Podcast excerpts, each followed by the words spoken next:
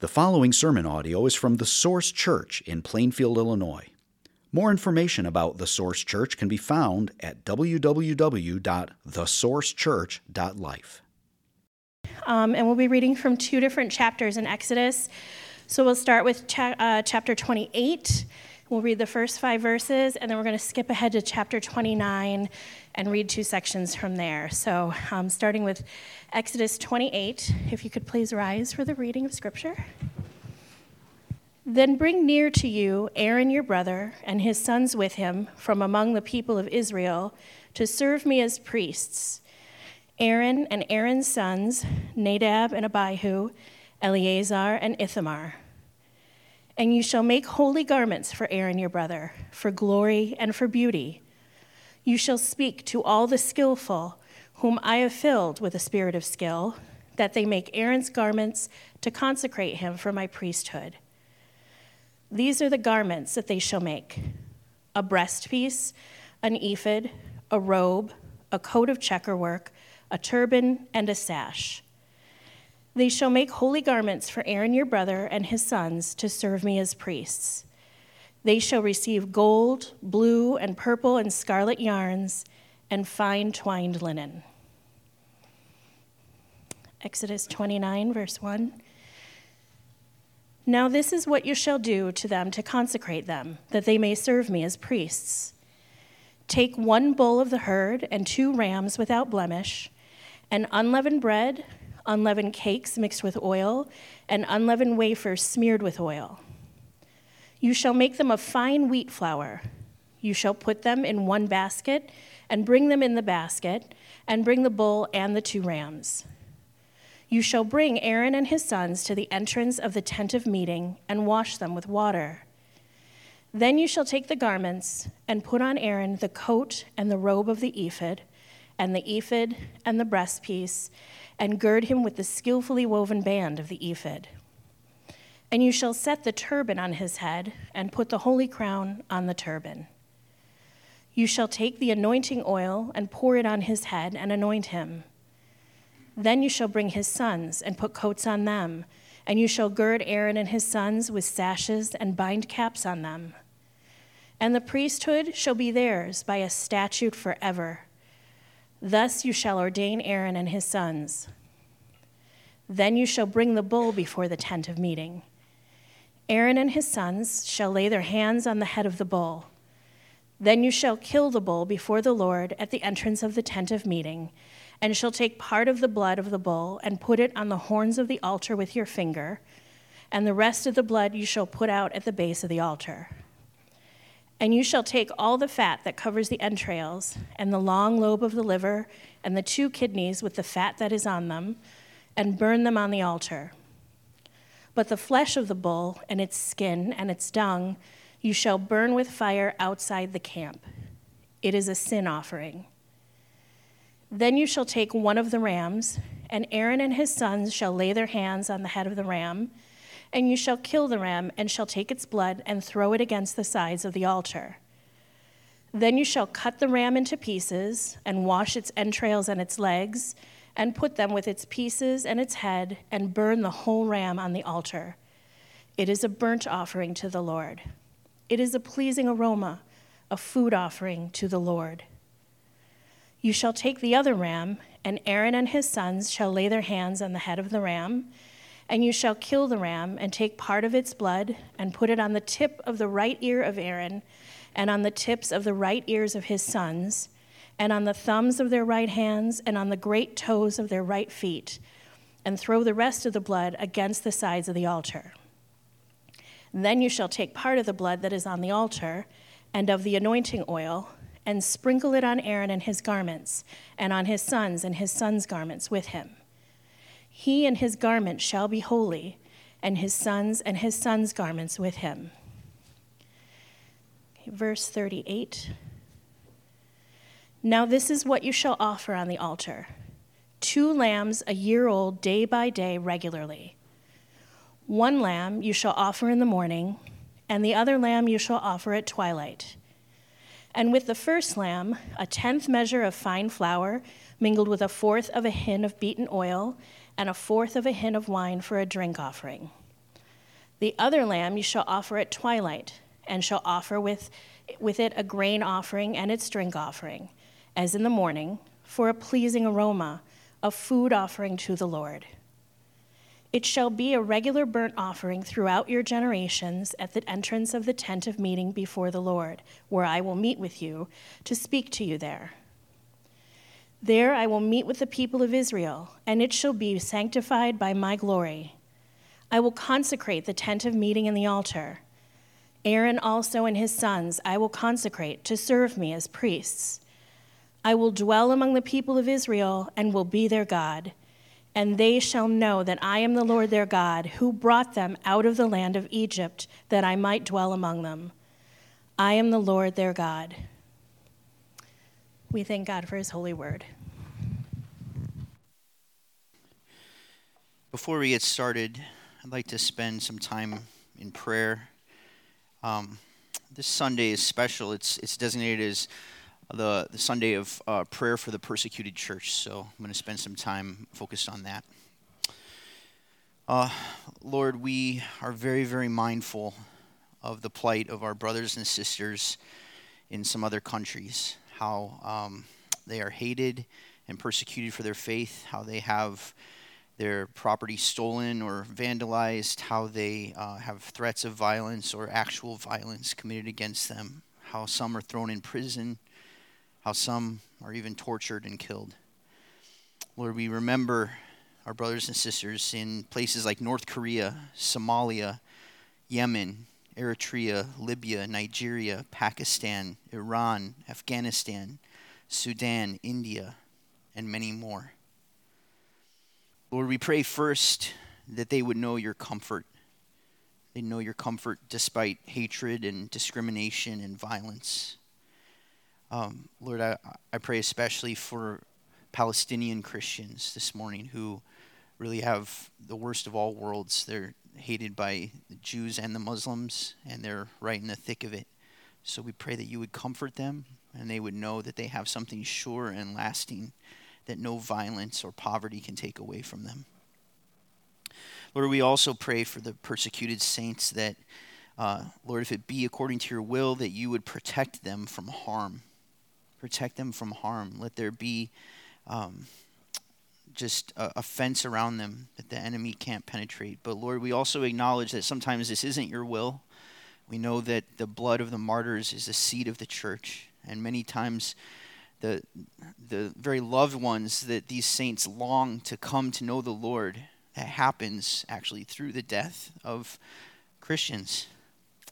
And so, Lord, we leave it in your hands, but if it be according to your will, we ask that you would protect our brothers and sisters from physical harm. We know that you do protect them from all eternal harm, and they will not see the second death. And we praise you for that fact, God. Lord, we also pray that you would teach them what to say so that when hardship comes, they would be able to speak confidently and declare your praises, to declare the gospel to their families and neighbors, even to government officials. Lord, we pray that their persecutors would actually hear the gospel and believe. We ask that they would find Christ, and thus you would add to the number of your people exactly through the hatred that they've endured. And God, we, we just pray that your church would continue to grow and to flourish in all of these hardest places, despite the persecution. God, we also just ask this morning that you would cause us to learn from these brothers and sisters, that we would learn how fleeting this life is, that we would learn how precious our salvation is, how necessary your church is, how, how amazing it is to have a Bible in our hands. Lord, teach us how sure your purposes are, that nothing, not danger or nakedness or sword or famine, Nothing in, in heaven or on earth or below the earth can separate us from the love of God in Christ Jesus. So we praise you for that reality. And Lord, we ask now that you would meet us in these words. Help us to see what you want us to see in Exodus. Lord, we thank you for your faithfulness to us so far in this book. And we ask that you would teach us still more as we near the end. We ask it in Christ's name. Amen. So last week we talked about a big concept tabernacle or temple. This week we're going to be equally ambitious because we're going to try to grasp the important concept of priesthood that's unpacked in a big way here in chapters 28 and 29. Now, the concept of priest is as old as humanity itself, right? Regardless of whatever ancient culture you look at, you are going to see that they had a class of people whose job it was to serve as go betweens, representing the divine to the people and the people to the divine. And we need to see the goodness of this and the need of this.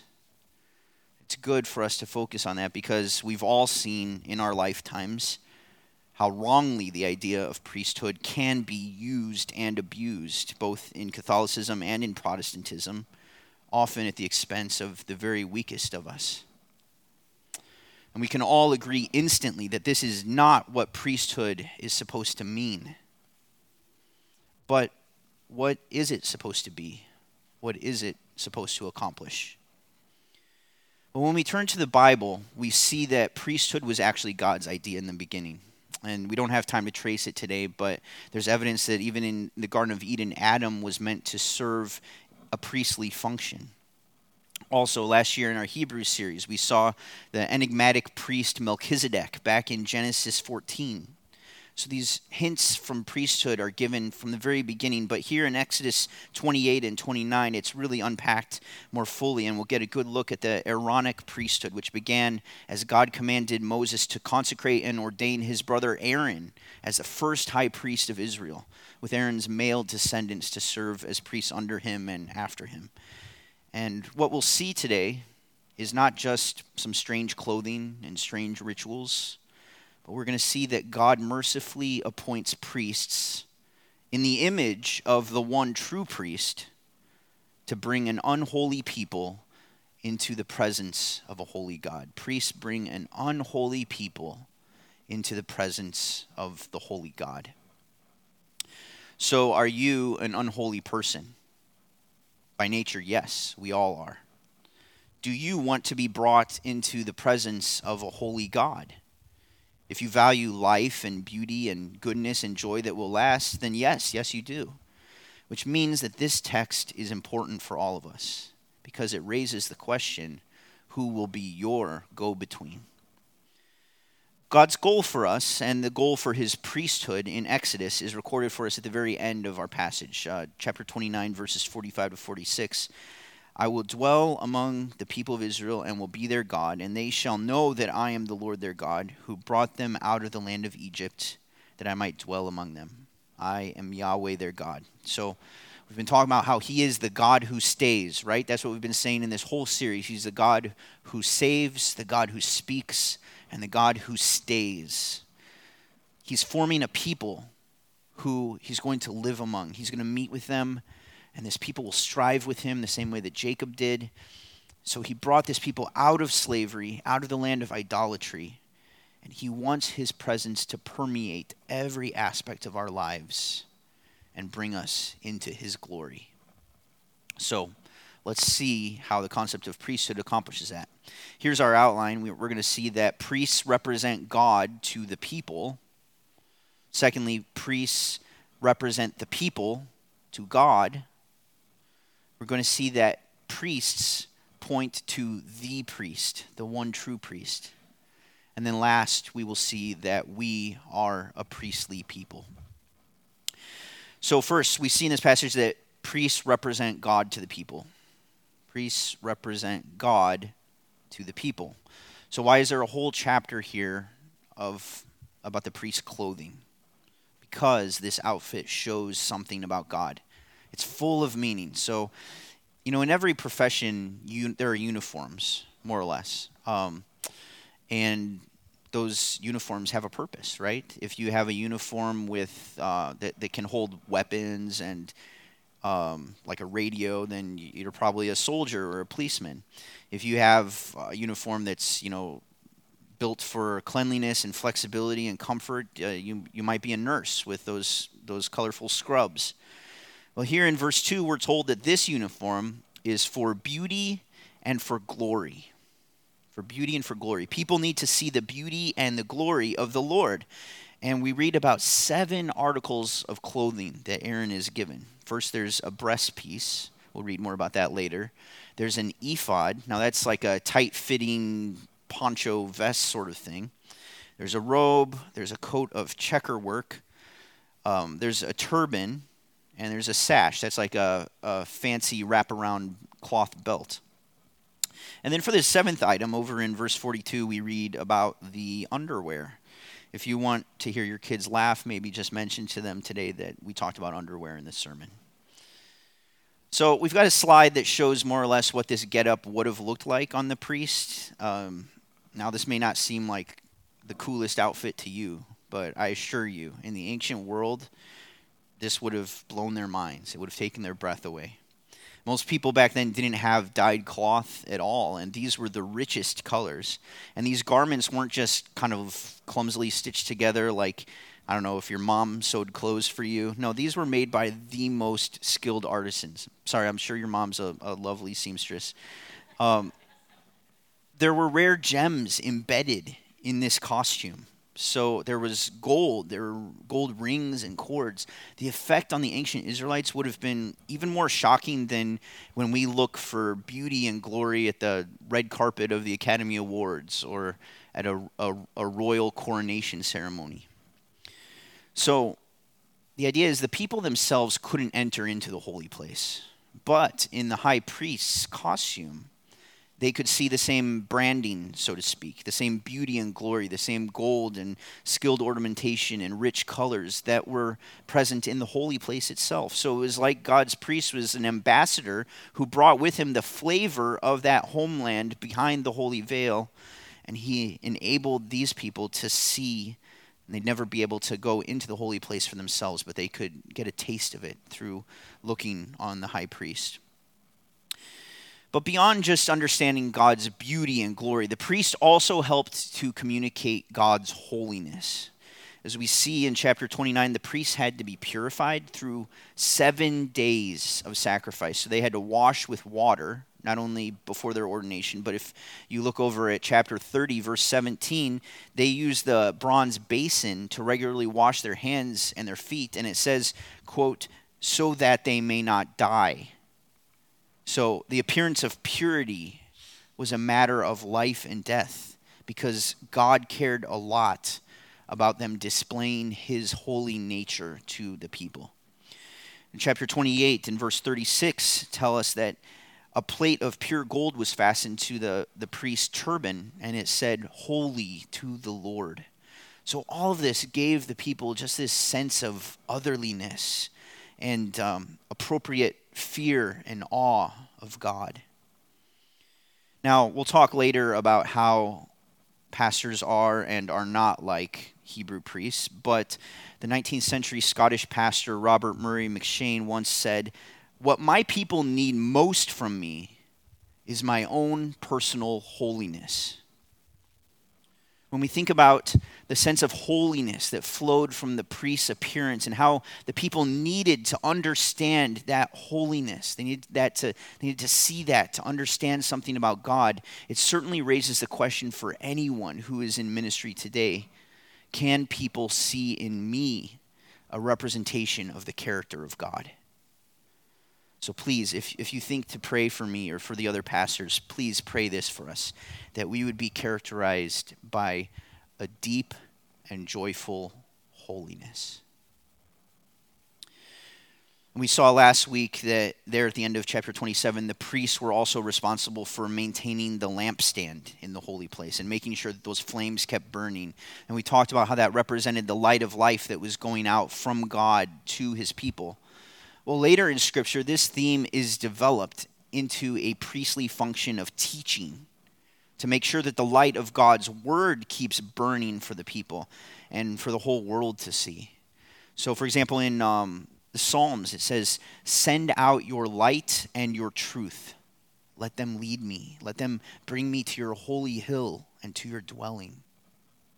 And in Leviticus 10, God explicitly tells Aaron, You are to teach the people of Israel all the statutes that the Lord has spoken to them by Moses. So there's that light going out from God to his people through these priests. And one last way in which the priests represented God to the people was by providing judgment in matters where the community needed to know the will of God. And you see this in chapter 28, verse 30. It says, And in the breastpiece of judgment you shall put the Urim and the Thummim, and they shall be on Aaron's heart when he goes in before the Lord. So, what this is describing is there's this pocket in the breastpiece where these objects called Urim and Thummim were placed. Some think that Urim and Thummim could be translated the lights and the darks. And we see in some other passages that if the people needed God's decision about something for the community, like whether or not to go to war or some matter concerning national guilt, then they would consult the Urim and the Thummim. And we don't know if this is like a dice that you throw or like random objects that were pulled, uh, but you would, we don't know how it works, but you would use the Urim and the Thummim, and then it would show either a yes or no answer from the Lord. So that sounds pretty sketchy to us, rightfully so. Um, but it was not random. We have to understand this. It was given by the Lord for that time. It was used prayerfully. It was for a time when there were hardly any scriptures written down. It was a time before the Holy Spirit had been poured out on the people of God. And the last mention that we have of Urim and Thummim being used is in the time of David. But the high priest was given this role uh, to find the will of God for the community of faith when they faced decisions that impacted them all. So, in all of these ways, the priest represented God to the people. But a true go between doesn't just represent one party, right? That's, that's not a mediator, that's just an advocate uh, a true go between can represent both parties, and so it is with priests. Priests also represent the people to God. Priests represent the people to God. So we mentioned how the priests would tend the lamps in the holy place. Well, chapter 30, verse 7 says that every morning and evening, as Aaron tends the lamplight, he should also burn fragrant incense on the incense altar. And these two tasks are linked. And it's a striking picture of how the priest tends both to the light emanating out from God and also tends to the smoke of incense going up to God. Now, Revelation describes incense as representing the prayers of the saints. And other parts of Scripture associate it more generally with reverent worship of the people, just acknowledging the holiness of God in uh, 1 Samuel 1, we get a glimpse with Eli and Hannah. I don't know if you remember that situation, but it's a glimpse of what it could look like for a priest to encourage and to strengthen the prayers of the tabernacle worshipers. So the priest tends to the incense going up to God and to the prayers that that incense represents. For more glimpses of the priest representing the people, let's go back to Aaron's clothing requirements. So, chapter 28, starting in verse 9 says, You shall take two onyx stones and engrave on them the names of the sons of Israel. Six of their names on the one stone, and the names of the remaining six on the other stone in the order of their birth. As a jeweler engraves signets, so shall you engrave the two stones with the names of the sons of Israel. You shall enclose them in settings of gold filigree, and you shall set the two stones on the shoulder pieces of the ephod as stones of remembrance for the sons of Israel and Aaron shall bear their names before the Lord on his two shoulders for remembrance. You shall make settings of gold filigree and two chains of pure gold twisted like cords, and you shall attach the corded chains to the settings. So, the names of the tribes of Israel, of course, that's shorthand for all the people of God. And isn't it beautiful that that as the priest enters into the presence of God, he bears the weight of the people he represents on his shoulders.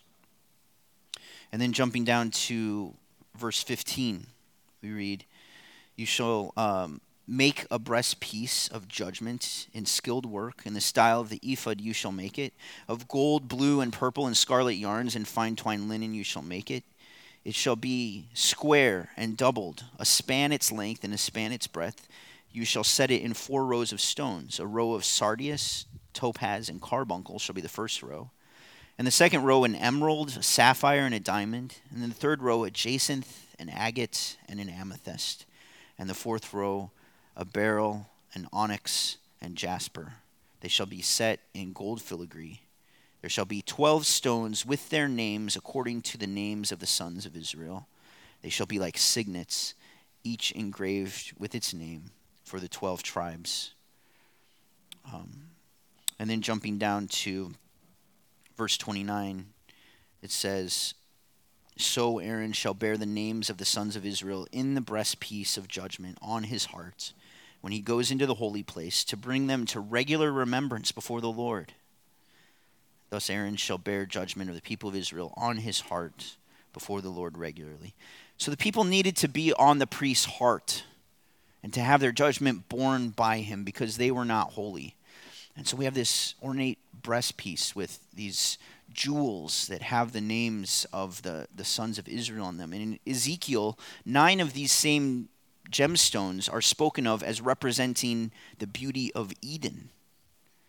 And then in Revelation, all 12 of these stones are listed as foundation stones of the New Jerusalem. So, what seems to be going on here is it's reminiscent of a paradise lost for the people of God, but it's worn on the priest because he is their guide and he is their forerunner, leading them back home, back into the very presence of God.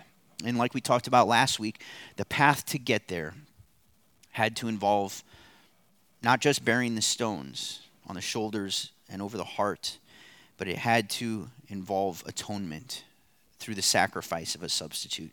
And that's why the, the biggest responsibility for the Aaronic priests was the job of sacrifice. So, there at the end of chapter 29, starting in verse 38, it gives you just a taste of what all this entailed. There were regular daily burnt offerings, which involved killing lambs, partially butchering them, and then burning most of them on the altar. There were also drink offerings, grain offering components. If you flip over to Leviticus and look in the few, first few chapters there, you'll see instructions for a lot of different offerings that anyone could bring to the tabernacle at any time and ask the priests to offer for them. So, burnt offerings, sin offerings, peace offerings, guilt offerings. It's really hard for us to imagine how bloody and smelly and sticky and exhausting a priest's work of mediation through sacrifice would be. And that's a good perspective for those of us in ministry now to remember so that we don't grow weary when the work is just a little too messy and hands on for our liking. But all this bloody mess had to be endured, and it had to be done accurately and thoroughly in order for the people to rightly be represented before God. It was a hard job, but you know, there is someone who knew that burden even more fully than Aaron and his sons. And our third idea is that priests point to the priest. Priests point to the quintessential, the ultimate, the one necessary priest, Jesus Christ. All of God's priests point to this one true priest. And before we talk about him, let's just notice the glaring limitation that the priests in the line of Aaron show in chapter 29. So, Aaron and his sons, before they even get started, they need this ritual washing. And then they need sacrifices. Why? Because they themselves are sinners. So there's this bowl which is called the sin offering, and they, they put their hands on it to, to show transmission of sin to this animal. And there's a, the first ram, this is called um, a burnt offering. It's like a, a, sorry, the second ram is the burnt offering. It's a, no, the first ram. There's a bull is the sin offering, then the first ram is the burnt offering. And it's a way for them to say, like, God, we're really yours, we're all in. And then there's a second ram and that's called the ram of ordination. Now, we don't have an altar here per se, but how would you like it if a couple weeks ago I'd just taken an animal's blood and kind of just like thrown it, thrown it all over here as part of our um, ordination of Brett? How would how would that be? Would would you enjoy that component of our ceremony? But see see here in the old covenant, there's this keen awareness that God's priests couldn't even be put on the job of, of um, dealing with the sin of others if their own sin wasn't atoned for first. And so, blood from that second ram is then put on the priest's right ear, and right thumb and right big toe. And the meaning there is that the life of another is needed if the priest is going to hear as he ought to hear, if he's going to work as he ought to work, if he's going to walk as he ought to walk. And verse 21 says, Then you shall take part of the blood that is on the altar and of the anointing oil, and sprinkle it on Aaron and his garments, and on his sons and his sons' garments with him. He and his garments shall be holy, and his sons and his sons' garments with him. So we see that what a priest needs is the blood and the anointing. And then, after all that is done, the priest is to eat the flesh of the ordination ram and the bread that's in the basket at the entrance to the tent of meeting. And this is all very important. We'll come back to it later. So, these three sacrifices, the bull and the two rams, these sacrifices were to be repeated for seven days. Seven days of ordination. Could there be any more emphasis on the priest's own need for his sin to be covered by sacrificial blood? And don't miss this, it's a seven day process. Why seven days? Because what these priests really need is to be a new creation. Before Aaron and his sons could serve as mediators, they themselves needed a mediator. And Moses kind of stood in for that with these sacrifices. But the true high priest that Aaron and that all of us needed would come in the person of Jesus Christ. Did Jesus represent God to the people? Yes, because he is Emmanuel, God with us. He was the eternal Word who came to tabernacle amongst us. His disciples asked, Who is this that even the wind and the waves obey him? So, in his teaching, in his miracles, in his lifestyle, his followers beheld the beauty and the glory of the Lord and his divinity was confirmed on the Mount of Transfiguration, also through his victory in the resurrection, also with his ascension to the very throne of heaven. And Jesus told his disciples in John 14 that whoever has seen me has seen the Father, because he is the radiance of the glory of God and the exact imprint of his nature. So Jesus shows us God better than any son of Aaron in majestic clothes ever could. But did Jesus represent the people to God? Of course, yes, he did. He was not unsympathetic to our weaknesses because he was tempted in every way as we are, but without sinning. And he, he willingly bore our names on his shoulders, over his heart, into the true holy place, of which the tabernacle is, is just an earthly copy. And so the difference between Jesus and the priest in the line of Aaron is stark because, first of all, Jesus had no need of a ritual cleansing before he took up his office as priest. John the Baptist said, I need to be baptized by you, and do you come to me? And Jesus agreed with him, like, yeah, there's, there's not a need, but I'm going to do this anyway to identify with sinners. And there were no sacrifices that needed to happen seven times before Jesus took up his office. Right away, the heavens opened, and a voice from heaven said, This is my beloved Son, with whom I am well pleased. And Jesus had no need to be anointed with blood and with symbolic oil, because as the Messiah, literally the anointed one, he had the Holy Spirit descend like a dove and rest on him.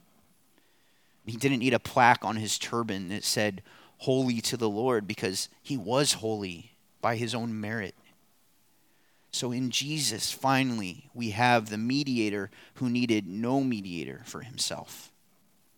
And the book of Hebrews tells us the result that while every priest stands at his service offering repeatedly the same sacrifices which can never take away sins, when Christ had offered for a single for all time a single sacrifice for sins, he sat down at the right hand of God. For by a single offering, not, not bulls, not rams, but of his own body, by a single offering, he has perfected for all time those who are being sanctified. So our atonement is finished. Praise God, as, as, a, as a minister, I don't have to kill animals and offer them. The atonement is finished. But that doesn't mean we don't still need the priesthood of Jesus. Jesus stayed inside the holy place. And he is still serving as priest today. He tends to his lampstands, the light and the word of his presence, and he tends to the incense, the prayers before the throne. Again, Hebrews tells us that consequently he is able to save to the uttermost those who draw near to God through him, since he always lives to make intercession for them. And Revelation chapters 1 through 3 show Jesus actually tending to the lampstands or his presence among the churches. Then I turned to see the voice that was speaking to me, and on turning, I saw seven golden lampstands. And in the midst of the lampstands, one like a son of man, clothed with a long robe and with a golden sash around his chest. Notice those priestly clothes. Now, we talked about how Aaron was not ultimately the priest that we needed. But if we're to really understand how Jesus is the go between that we need, then it should also be said that I am not. I am not the go between that you need. Neither is Victor, neither is Brett, or any other pastor or church leader in your life. In as much as I have any priestly function, it is a pointing function. I point to the priest. Now, the term priest is nowhere used in the New Testament about an individual other than Jesus when local church leaders are described, the term priest isn't used about them. Now, I'm aware that some Christian traditions do use the term priest, and I'm not saying that there's that they're not doing any good. I'm just saying I'm happy to belong to a tradition that uses the New Testament terms of pastor, elder, overseer. I think it's more straightforward. But it is also clear in the New Testament that pastors are to function in a priestly way. We keep watch over your souls as those who have to give an account to God, just as Aaron was accountable. And in Acts, it's modeled that the elders were to be devoted to the word and to prayer. So we represent God by making sure his light is always burning bright in the churches, and we represent the people by stirring up the incense of prayer and bearing their names in our own intercession for you week in and week out.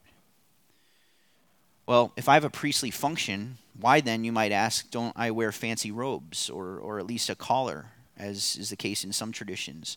Like, surely if Aaron had cool clothes to represent the holiness and beauty of God, I could swing something a little special, right? Well, that's a good question. And it's, it's certainly not a matter of right or wrong.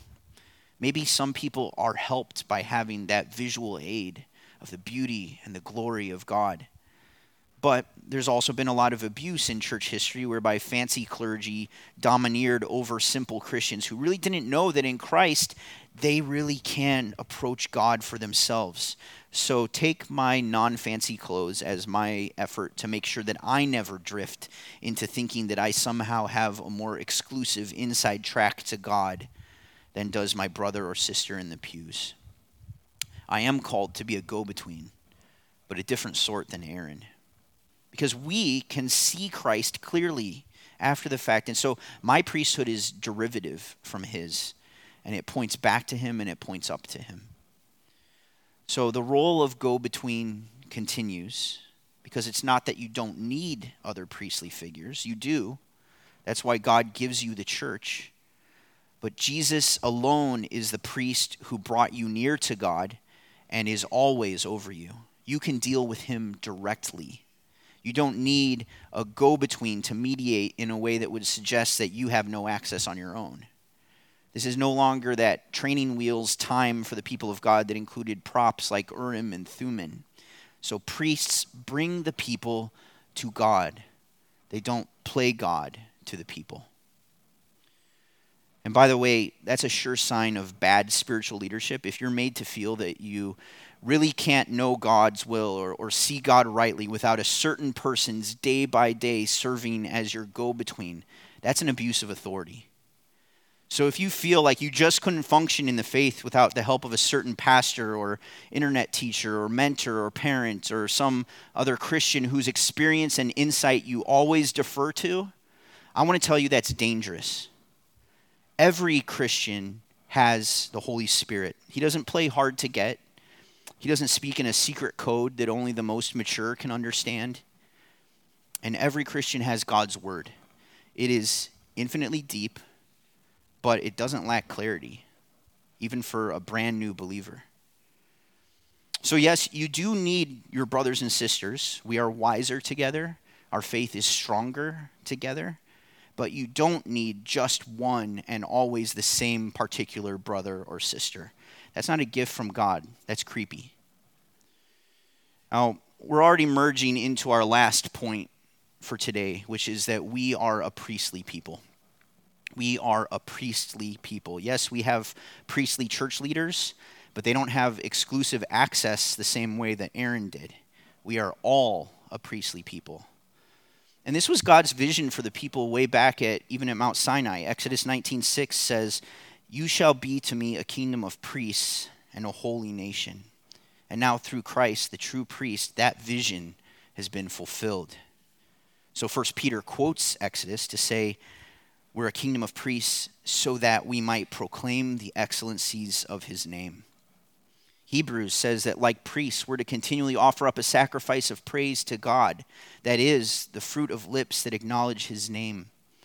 Romans 12 says that we're to present our own bodies as a living sacrifice holy and acceptable to God, which is our spiritual worship, as we're not conformed to this world, but instead are transformed by the renewal of our minds.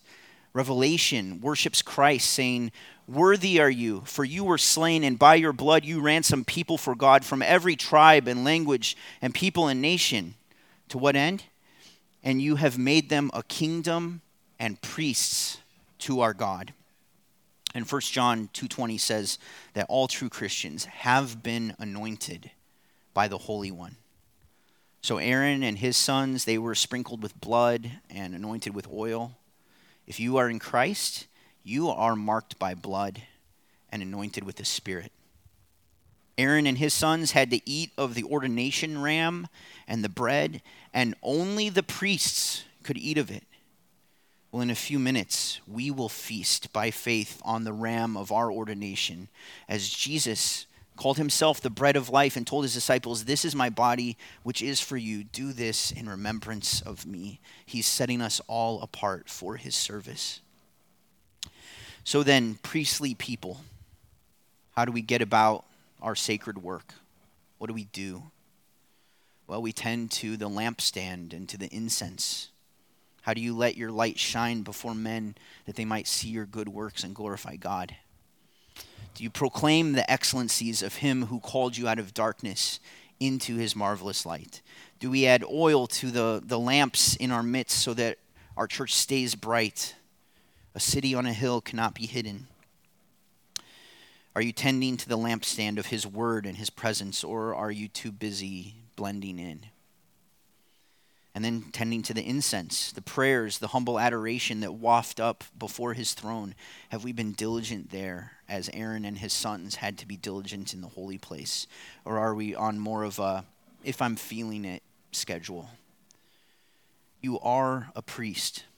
You were put here, you were given this honor for this purpose to worship with your whole life and to intercede for a broken world. You have a priestly calling in your neighborhood, in your workplace, in your home, in this church. We talked about this yesterday at the men's breakfast how there, there is no secular workplace. For a Christian, everything is sacred. You have a sacred calling at your job, you have a sacred calling in your home, and you have a sacred calling to minister to each other in the context of this local congregation. So, what names are written on your shoulders and over your hearts? Who are you regularly bearing before the presence of the Lord in prayer?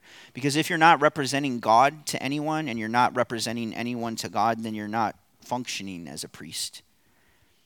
And I want to speak specifically here to the husbands and the fathers. You rightfully have the role of high priest in your home, but if you're not praying regularly for your wives and your kids, then you're failing them. So it's time to take up your ordination as priest of your family and be consecrated to that task. So, what concrete steps are you going to act on this week to fulfill your calling as a priestly prayer leader and pointer to the priest? And as we represent God to our families and our friends and our neighbors and our coworkers, what do others need most from us as priestly figures in their lives? What they need most is our own personal holiness. They need to see through us what God is like. And when you sin, which you will, they need to see your repentance and how the sacrifice of Christ is applied first to you before you try to lead them in embracing it for themselves. And as you shine the light of his presence and you pray for those whose, whose name you bear on your shoulders and over your hearts, sometimes it's going to feel like nothing is changing. But don't give up. Because this priestly service in the footsteps of Christ is sure to be fruitful. Because it's not based on your own merit, on your own effort. It's based on the perfect priesthood of Christ and his all sufficient sacrifice. So, there are no more sacrifices for sin. But we, as the priesthood of all believers, we do still make thanksgiving offerings, just like the priests of old. And, and uh, just like Christ's sacrifice for sin, it involved his whole self. So also our priestly service involves our whole selves in thankful response to having been brought near to God. So the Apostle Paul says things like, even if I'm to be poured out as a drink offering upon the sacrificial offering of your faith, I am glad and rejoice with you all. And that's the attitude that we can have as we seek to represent God to each other and represent each other before God. What's the goal of our priesthood? We see that in chapter 29, verses 45 to 46. Our purpose is to be used by God to usher our brothers and sisters into his presence forever.